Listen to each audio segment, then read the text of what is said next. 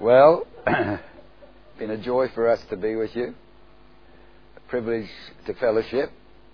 This is the United Nations, but the Christian Assembly of the United Nations, because there's all kinds of nationalities amongst us. Make the most of it because this is the only day in the year you will see me dressed like this. I do not wear a tie even in Fiji now. They accept me with an open neck shirt. But because I conform to your standards, I appear before you with a tie on. and a coat, yeah. it's been a joy to share and think upon the thoughts that are the text of what we have been looking at. Be strong in the grace that is in Christ Jesus. I want to uh, read through 1 Tim- uh, for, uh, 2 Timothy chapter 1 this morning and lay a basis for the text we have been looking at. It's summarized on the board, verse by verse, and the contents but I want to read through. If you've got your Bible there, turn to 2 Timothy chapter 1 and verse 2, and we will read through as a basis to what we want to look at.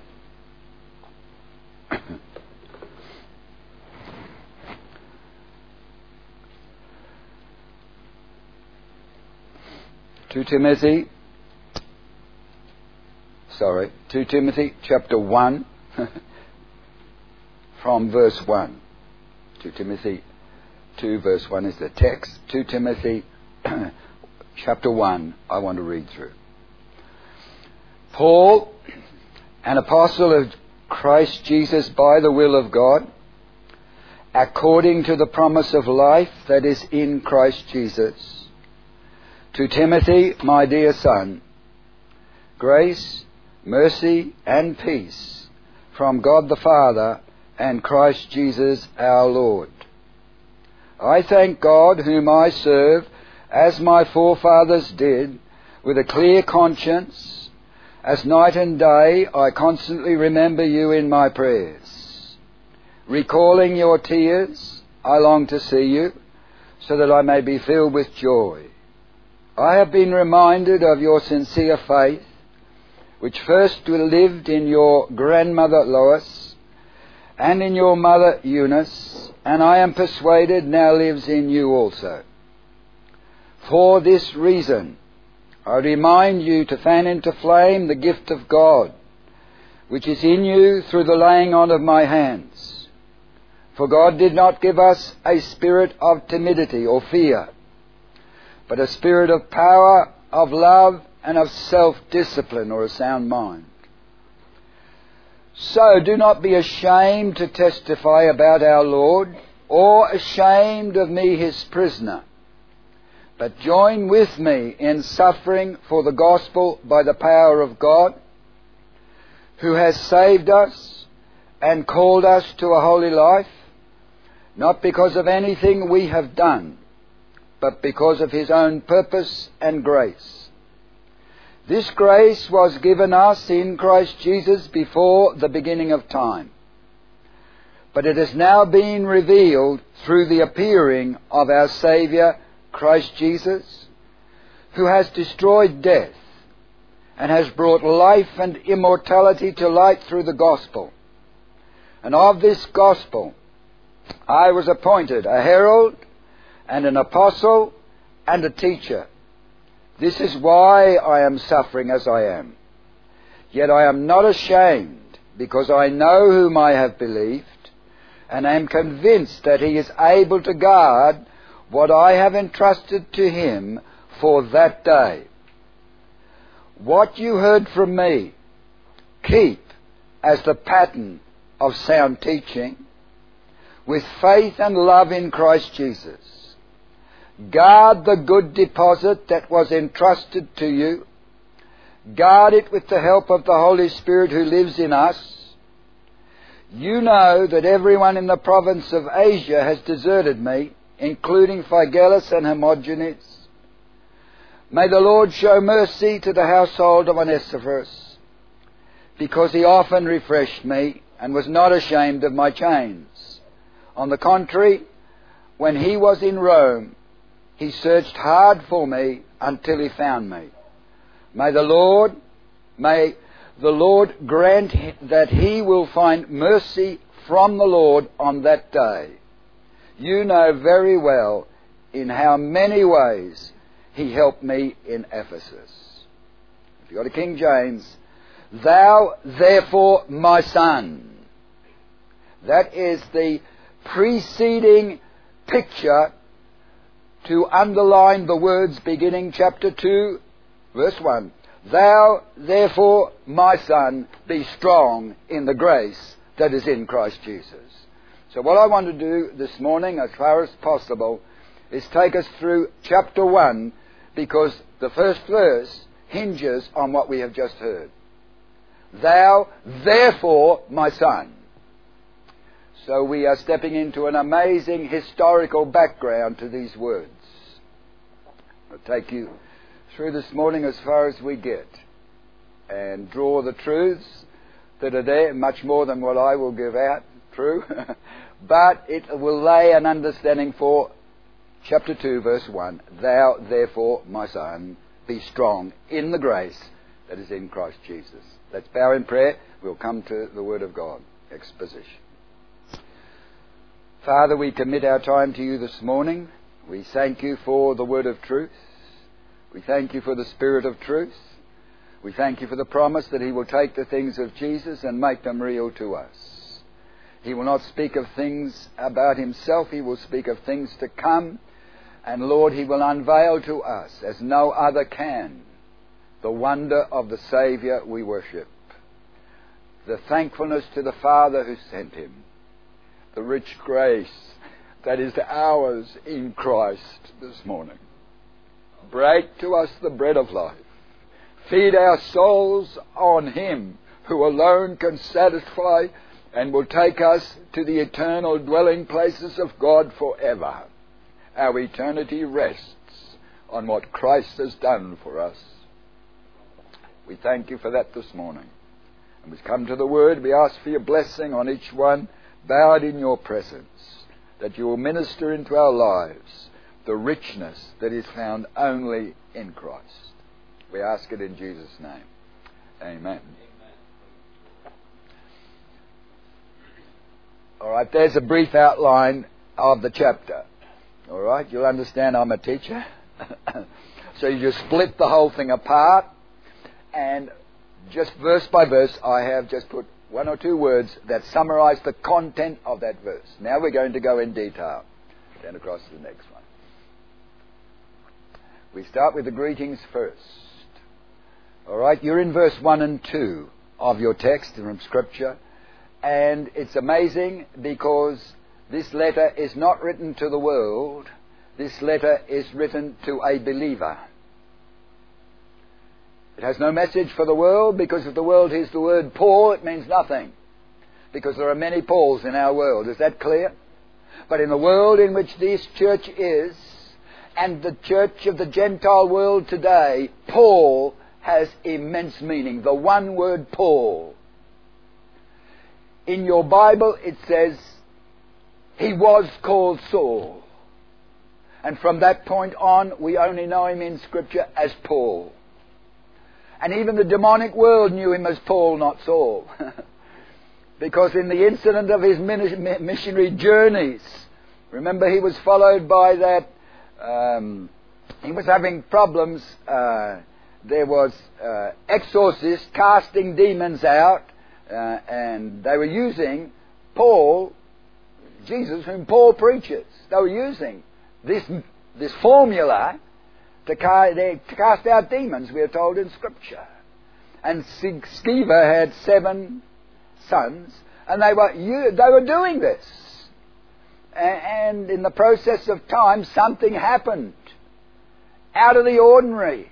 Totally different. As they were doing it, the demon came out and jumped on them, tore their clothes, damaged them, and they ran and fled because the demon said, Jesus I know, Paul, I know, but who are you? And great fear fell. because of this incident in Paul's ministry. He didn't manufacture it. It happened like that. So even the demonic world knew Paul. How well do you know the name Paul? Because the Bible tells me he is the apostle, not an apostle. He is the apostle to the Gentiles. And I am a Gentile. I am not a Jew by birth, all right, nor by circumcision. I am a Gentile. And this man, from the end of Acts through your Bible, epistle after epistle after epistle after epistle after epistle, and you have to get through to, and I'll say, James, before you end your contact with this man. You'll meet him again in Peter, where Peter makes a comment after having re- been rebuked by Paul in an incident in the church in Antioch when certain came up from the church in Jerusalem and came and told the Gentiles, You must be circumcised and keep the law of Moses to be saved. And there was great dissension.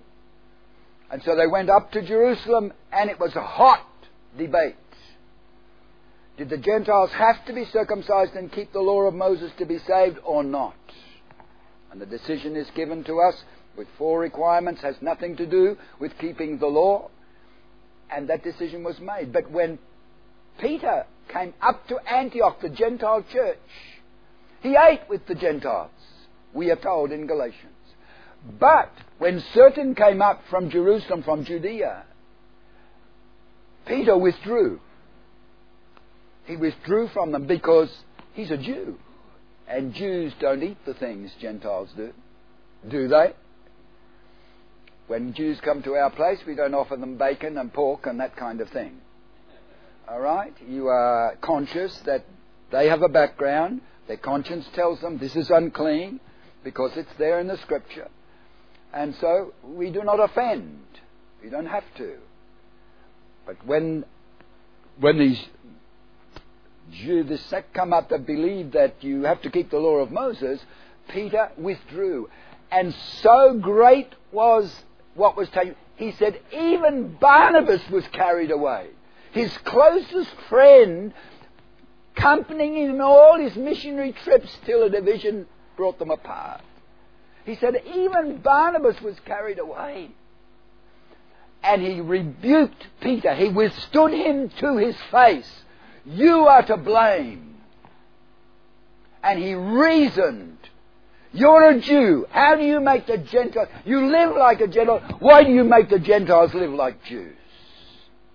And he reasoned out from Scripture and his understanding that he had done something very wrong. He, he detected the beginning of something that would destroy the Gentile church.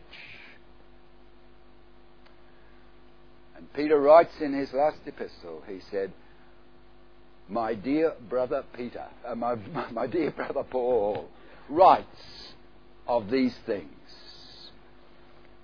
So we step into the name Paul. A man who is despised so much because of what he taught. A man who suffered more than anyone else probably did in the whole history of the church. His list, and he wrote them not to justify that men should look to him, but to, to answer the condemnation of those who say he had no right to stand as apostle to the Gentiles. And so we come to this man, and he's called Paul. By the way, it's not Reverend Paul. And it's not Paul, and he has no degrees after his name. He's just known as Paul. There's no other condemnation and no other commendation. There's no other commendation given to this man. He's just Paul, a brother amongst many other brothers and sisters. That's his position. What he had, by the grace of God, I am what I am. That was his understanding. Paul, no title. He's known to all the saints and he lists himself amongst the whole of the rest of the apostles. We have a most amazing statement. If you take your Bible, you turn to 1 Corinthians 15, and you'll find the outlined gospel that he carried. 1 Corinthians 15.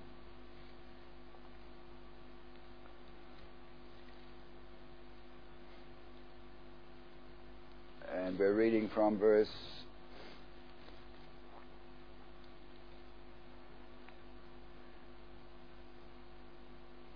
We read from verse 1. By the way, to those who are Pentecostal, of which I am part of the. This section is written after three chapters dealing with the operation of the gifts and their, their proper use and their proper attitudes to those who use them in the Scriptures. Are we clear?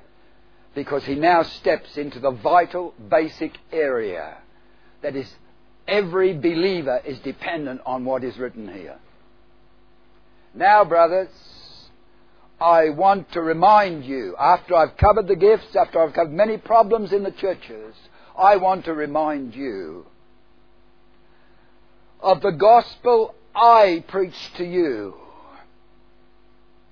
You received and on which you have taken your stand. Where are you this morning? Where is your stand? Do you stand on the gospel? You've taken your stand. You've received it. Paul said, I preached it. You received it. That has never changed. There is a pattern to salvation. The gospel comes, you receive it. You hear, you receive. And when you receive it, on that you take your stand for eternity. We are justified by God's grace, and we stand in that grace. That's our standing. So what he says here, which you received, on which you've taken your stand, by this gospel, you're saved. I thought I was saved by Jesus, but you cannot separate Jesus from the gospel. You can't separate his work from your salvation. You are dependent on your understanding of what Jesus did for you. Your faith is in Him. But there is content to the message about Him that you embrace by faith and you understand. The grounds of your salvation is the Lamb of God was sent by His Father in heaven. He was the sacrifice God made for the sin of the world. He's not willing that any perish he wants us to come to repentance and a knowledge of the truth. The truth as it is in Jesus. So we come to this amazing statements by this apostle.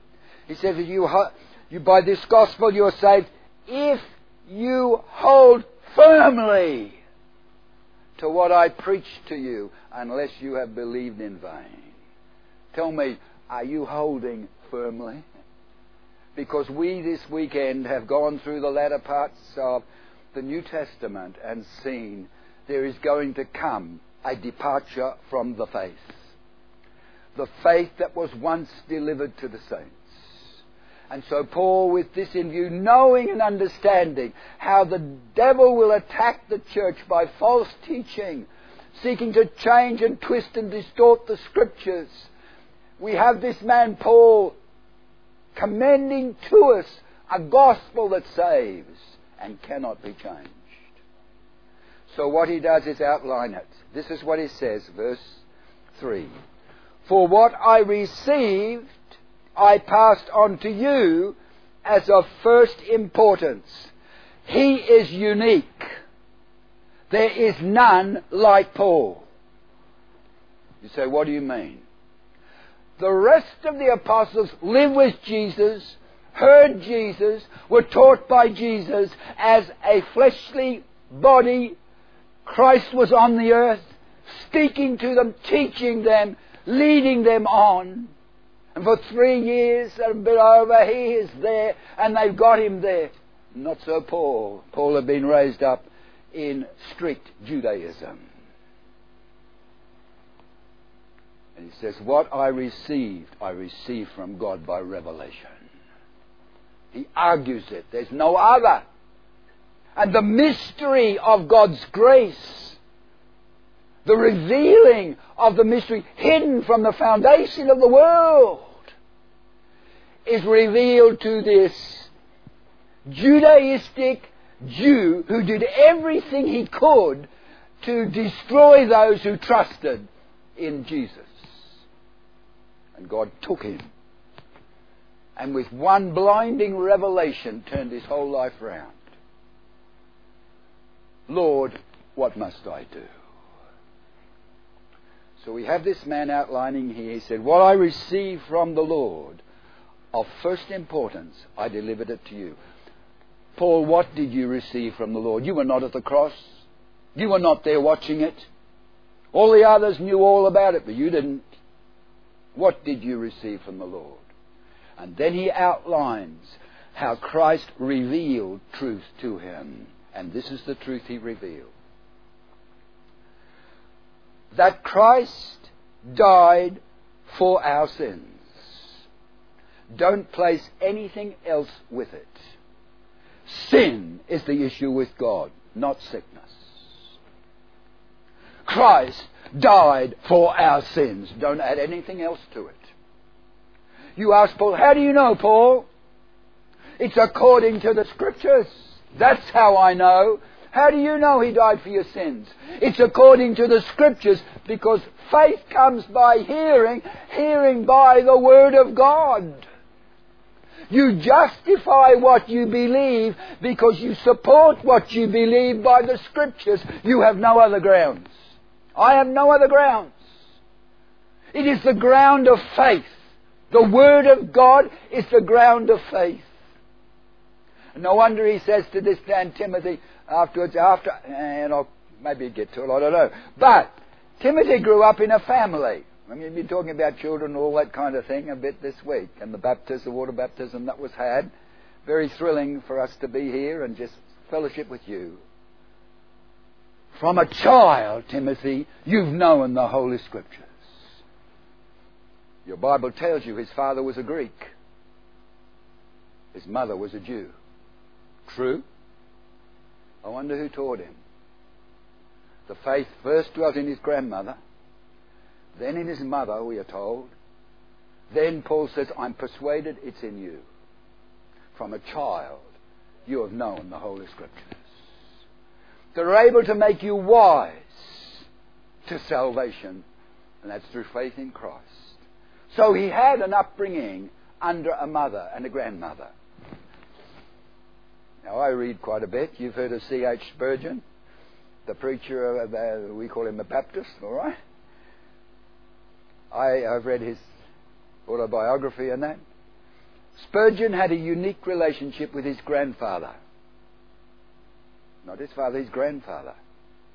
And when that grandfather, so eh, when, when Spurgeon had problems, he went spiritual problems. He went to his grandfather, and you can get the, the, the talks that went on. He went once. He went to his grandfather and said, "Grandfather, I have got thoughts in my mind." What kind of thoughts? He said, "Sometimes I think I'm not saved." Sometimes thoughts come in and I know they shouldn't be there. And he said this. He said, the birds fly through the air. You can't stop them flying, but don't let them make a nest in your head. What happens when the bird lays its nest in the head? It puts its eggs there, and they hatch out, and there's more birds in your head. What's it mean? Thoughts come, but they don't have to take up residence in your mind. We quench the fiery darts of the wicked one. So clear were these two bonded together, because I'm going to bring it out with Paul and Timothy. When his grandfather preached, and Spurgeon was late for the meeting, Spurgeon came in, and his grandfather said, I've done this, this, and I'm up to here, take over. That is a united bond of understanding of the truth of the gospel, which is rare today in a family. But it existed here in his early church between Paul and Timothy. So we come to this amazing statement here. According to the scriptures, Christ died for our sins. But that is only the beginning of the gospel. That is the groundwork on which sin can be put away. But it doesn't end the gospel. If it did, how are you going to live? Because you're still in your body. You're still a person on earth in your body, made out of dust. It's a vessel. And you know you're a sinner. You know your sins have been taken away. Is there nothing else to go with salvation? So what he says is this. Christ died for our sins according to the Scriptures. Then he says that he was buried. And we observed that truth lived out in water baptism in the public acknowledgement that Christ took this young man's place and died in his place yesterday. But Werner did not hold him under the water till the bubbles stopped coming. Because Christ did not remain in the grave. He rose. He rose from the dead. Others had risen from the dead, but they had mortal bodies when they did because Christ brought them back to life in the mortal body. But when Christ rose, the body he rose in was flesh and bone. Not mortal, it was immortal, it was incorruptible. God had an answer to the entry of sin. He answers the consequences of sin, which is death, now and onward. And He introduces eternal life. Not just living forever, but your body, the body you are in now, is going to be changed to be made like His glorified body, so you can dwell with God forever. This mortal, he says, is going to put on immortality. This corrupted. I'm indwelling a corrupt body, and so are you. My hair's fallen out. Some of yours is proceeding to go that way. Right? There is evidence within your body that you are indwelling a decaying body. What's your hope? This is not the end. death is not the end. We sleep waiting for a call. Come up hither. The trumpet call will sound. The dead in Christ will rise first and we who are alive and remain caught up together with them to meet the Lord in the air. If the same Spirit that raised Christ from the dead dwells in you, he that raised Christ from the dead will quicken your mortal body by his Spirit that dwells in you. If that's true, brethren, we are debtors not to the flesh to live after it. We, through the Spirit, mortify or put to death the deeds of the body. God has called us to holiness, we read here. There is a call on every believer to holiness. When he writes to Titus, he has these words The grace of God that brings salvation, which we've been dealing with, teaches us. Grace, not the law, grace teaches us to say no to ungodliness and worldly lust and live soberly, righteously, and godly in this world. Grace teaches. And you have a, a John uh, yeah, Newton's. I get Isaac and John mixed up. John, John, John Newton, the slave trader. Those words we sing in Amazing Grace. He outlines the tremendous deliverance from sin in his life. From a wretch.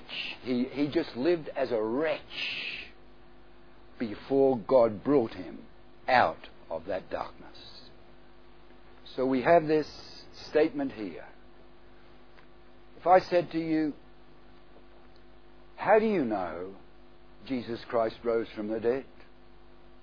What's your answer? Because it says you take your stand on this. This is the gospel. You take your stand on it. How do you know Jesus rose from the dead?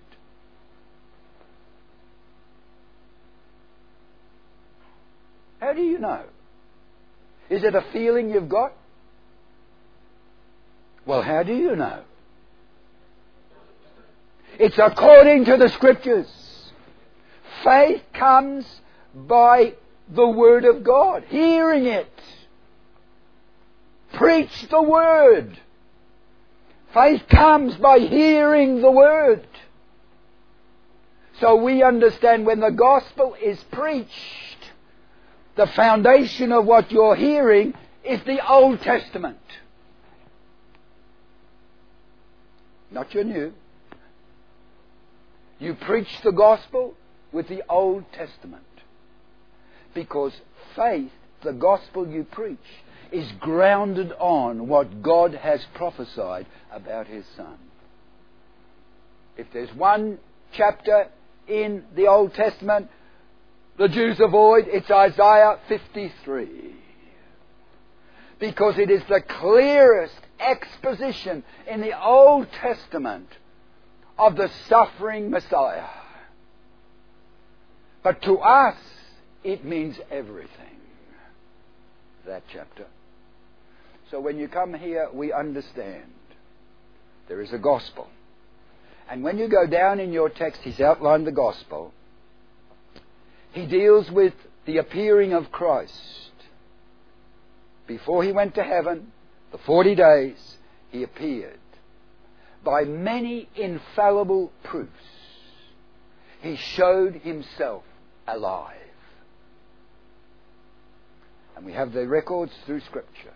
But in the last, if you go down in your text into verse 11, these are the words. Verse 11 in 1 Corinthians 15. Whether it was I or they, the other apostles, this is what we preached, and this is what you believed. Can you say that tonight? We must enter into the church of Jesus Christ, the body of Christ. It began here, and the process has never altered. Without the word of the gospel, there is no salvation takes place because faith is required. Without faith, it's impossible to please God. You come to God, you must believe He is, and He rewards those who diligently seek Him. The whole heart is set on knowing God. They seek Him. It's in Peter's epistle that he records some of this. And he says, You have been born again, not of corruptible seed, that's decayable matter, things that will give way over time. You have been born again, not of incorruptible seed, but incorruptible by the Word of God the birth takes place by the Word of God. Now it says, this gospel is not like the flowers of the field, because we are like that. The flowers of the field, you cut them, they wither, they go. Man is like that. Here for a period, cut down, withered, you go. But the seed you receive is incorruptible. And this is the gospel which was preached to you, as how the King James has it in Peter. This is the gospel. So when, when Jesus gave the command, preach the gospel to every creature, he had its content in view, and Paul took that because he had a revelation. He met with Christ and was revealed to him individually, not like the rest and he used that as his absolute authority to speak as the apostle to the Gentiles. And if you were sitting here today, we have to listen. Man, this man spoke, not any other apostle.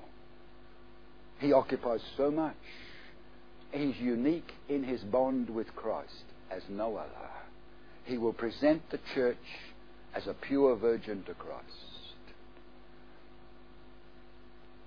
These are the words of John the Baptist. It's my joy to hear the bridegroom's voice. And John was a great man of God. He that is least in the kingdom of God, Jesus said, is greater than this man. You say, who is least? Paul says, I am the least of all the apostles. I am not fit to be called an apostle. But that one who is least amongst all the apostles made the statement I have betrothed you, espoused you to one husband.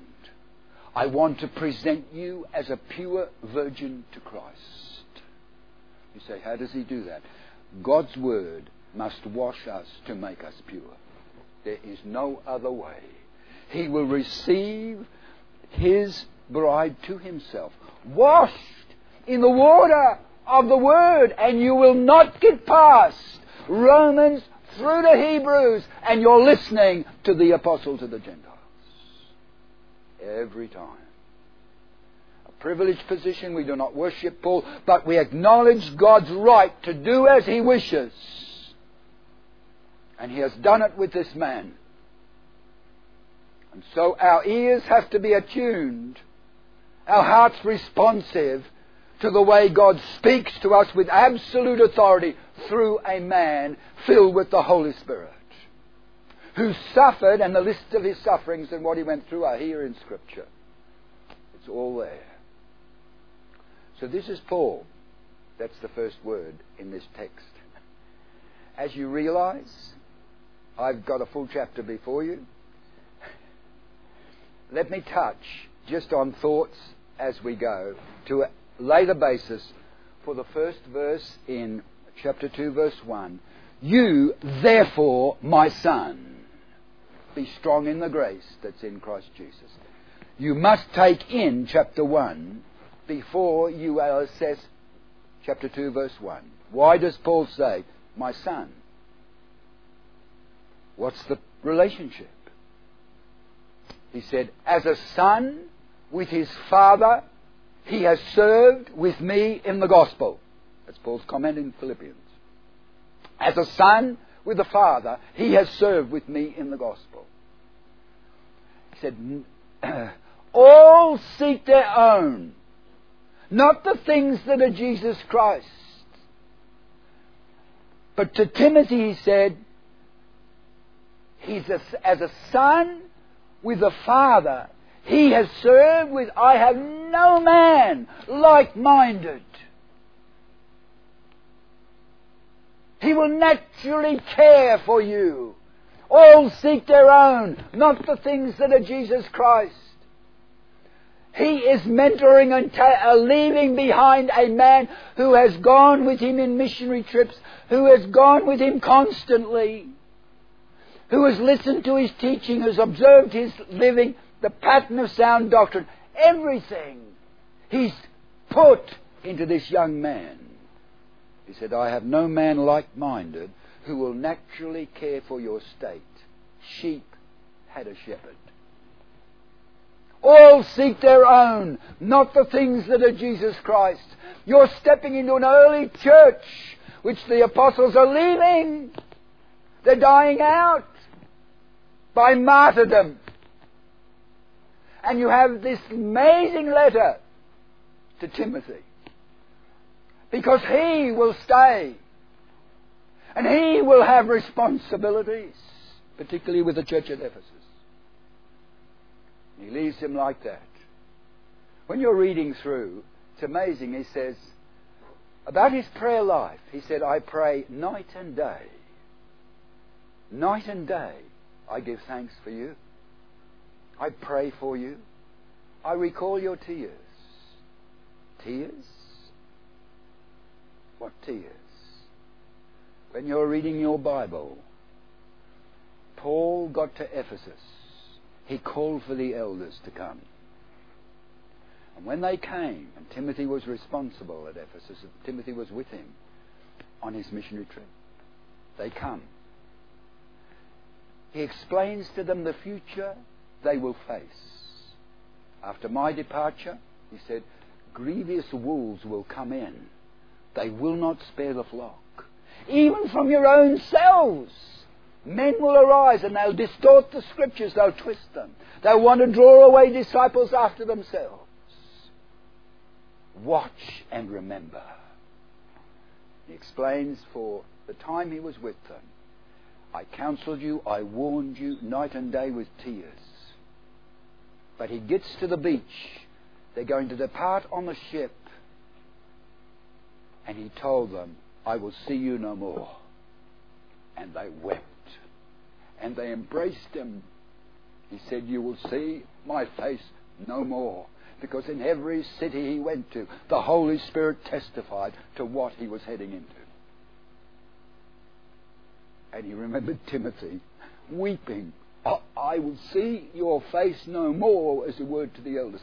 When you go through the book of Timothy, I long to see you. Come as quickly as you can. He wanted to have words to say to this young man. I know my departure is near. Come quickly. I long to see you because I want to be filled with joy at what I observe in you, the fellowship. There is a uniqueness, a bonding that I believe can exist in leadership of churches that is absolutely necessary.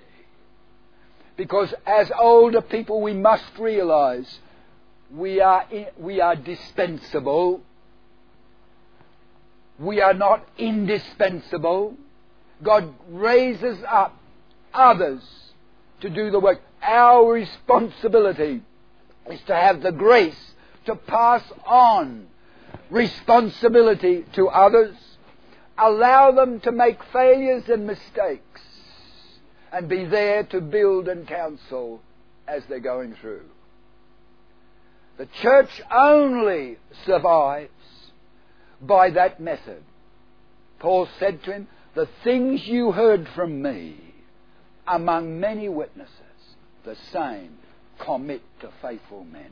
If you're in this building today, you're in a body of Christ, you are having things committed to you. Guard them. Guard them. Don't let them slip. Don't let them leak out like a leaking vessel. Hebrews chapter 2 1 says, We ought to give the more earnest heed to the things we have heard, lest at any time we let them slip. And it is two pictures, because I'm in the island, these are the two pictures, alright? These are the pictures he's using. You're in a canoe. You've got your canoe with a rope, and it's high tide, and you're in next to the, um, the uh, shore, and you tie it up on a bit of a mangrove tree, and you go to sleep. You go right off, and the rope comes loose, and the tide starts to go out, and the canoe just drifts, drift, drift, drift, drift. You finally wake up, and where are you? No land in sight. What has happened? You've drifted. You've drifted. The other picture I see in the islands that I'm in villages is the water comes from the river. You may be a long way from the river. So you go and get your container, you bring it back with water in because you've got to drink, you've got to cook, you've got to wash, all that. So you bring the water back. But you don't notice there's a hole in that bucket. You put it down and you leave it there, it's leaking out. You don't hear it. You don't notice it. It's happening. And you suddenly need water for something. And you go to the bucket empty. We have so great salvation, we are told. So great. Have you grasped its greatness? Don't let it run out like a leaking vessel. Don't drift. No wonder he says to Sardis, Wake up! Wake up! You can sleep, drift, and not realize what is happening around you spiritually. And some do not even recognize or don't want to know what's happening in the physical world around them. Or want to explain away the reality of the world we are living in. So what do we do?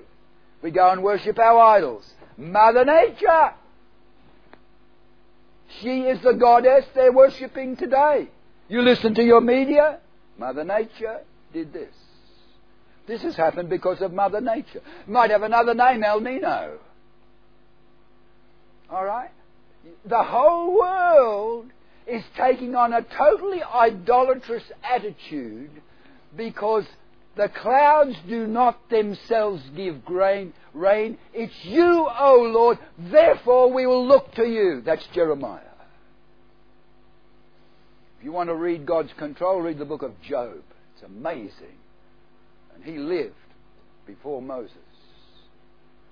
So when you step into Scripture, we are dealing with the facts as they are.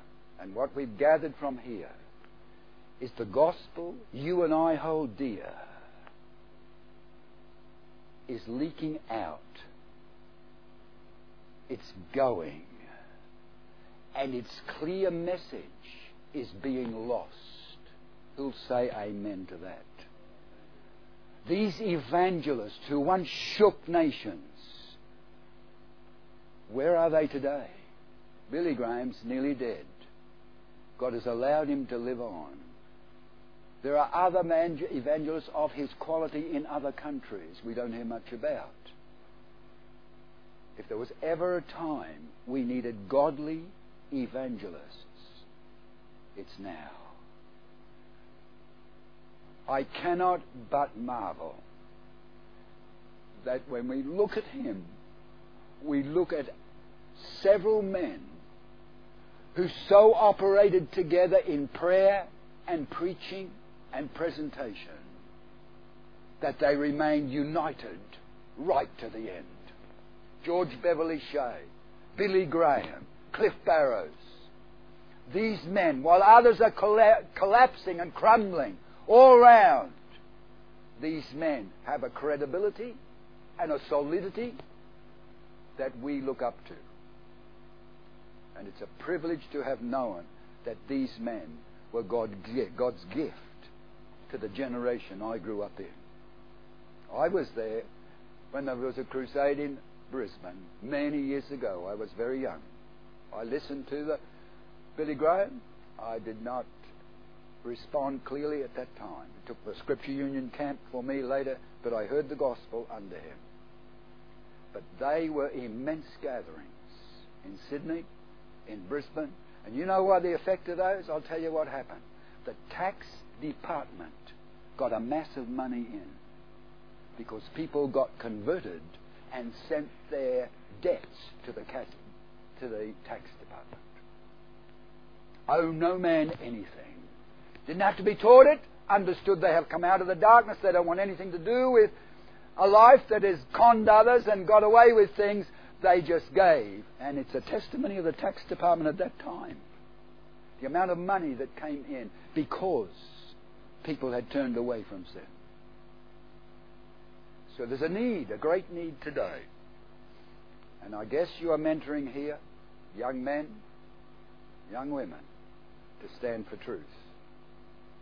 Because, by the way, we're getting old, aren't we, Werner? We are passing on. We do not know the time. But it is one necessity is to prepare you for what you're going to face, and that is what God, Paul did with Timothy. He prepared him.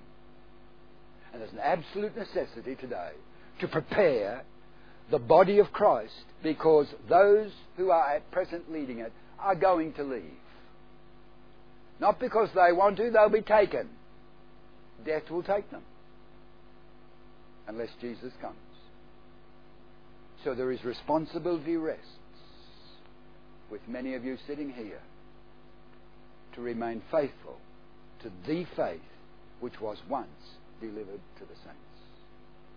I trust as you go through this book of Timothy, because I have just touched the surface, as you go through this book of Timothy after this camp, registered in your memory will be be strong in the grace that is in Christ Jesus.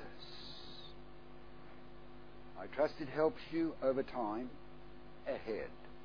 May it rest in your memory that that is so. I have no idea of time. Time? Okay. I'm always troubled with time. I did not create it. God did. God controls it. You control me. time will end. But before the foundation of this world, the beginning of time, in God's own purpose and grace, He had in view His own Son unveiling His grace at a cross. Where God the Father would take the place of Abraham, He would bear the knife, the sword you saw in Genesis chapter 3, placed at the entrance to the garden. Awake, O sword, against the man who is my fellow, says the Lord of hosts, smite the shepherd.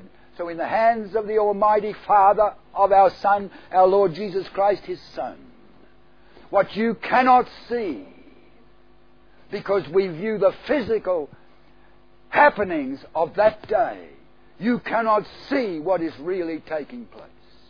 You are watching a reality where the shadow of Abraham and Isaac is going to be outplayed before the whole world, where the Son of God would hang on a cross in absolute shame, naked, beaten, bruised beyond measure. And darkness comes over. And the cry from his lips, It is finished. That is triumph. Suffering has led to a finished work. He put away sin by the sacrifice of himself. What a victory we can proclaim that God has dealt with sin and He's promised eternal life to those who will receive Him. And many as received Him, to them He gave the authority, the right, the power to become the sons of God. What a salvation. How gracious God has been. Beyond measure to us. We did not deserve this. We had not thought about it. This is God's gospel, not man's. So let's give him the glory. Let's give him the honor. For now, what we now know, Christ has really done for us. The grace of God has come to us in Christ Jesus. Oh, bless you. Let's bow in prayer. Father, we thank you this morning. We are privileged to turn to the Word of God. We are privileged to listen to the writings that are here. May they not be clouded by our interpretation. May they shine forth in all their beauty and truth. Because when they shine into the darkened heart of an unregenerate person, they bring in the only light that can change from inside out. Lord, there is a birth takes place when the incorruptible seed of the Word of God takes up residence within us. Christ in us is the hope of glory. There is no salvation like it. Don't you know your body is the temple of the Holy Spirit? He's in you. You have Him from God. You're not your own. You've been purchased with a price. Glorify God in your spirit and your body because they belong to Him. You've called us to a holy life. You've called us to live by your grace.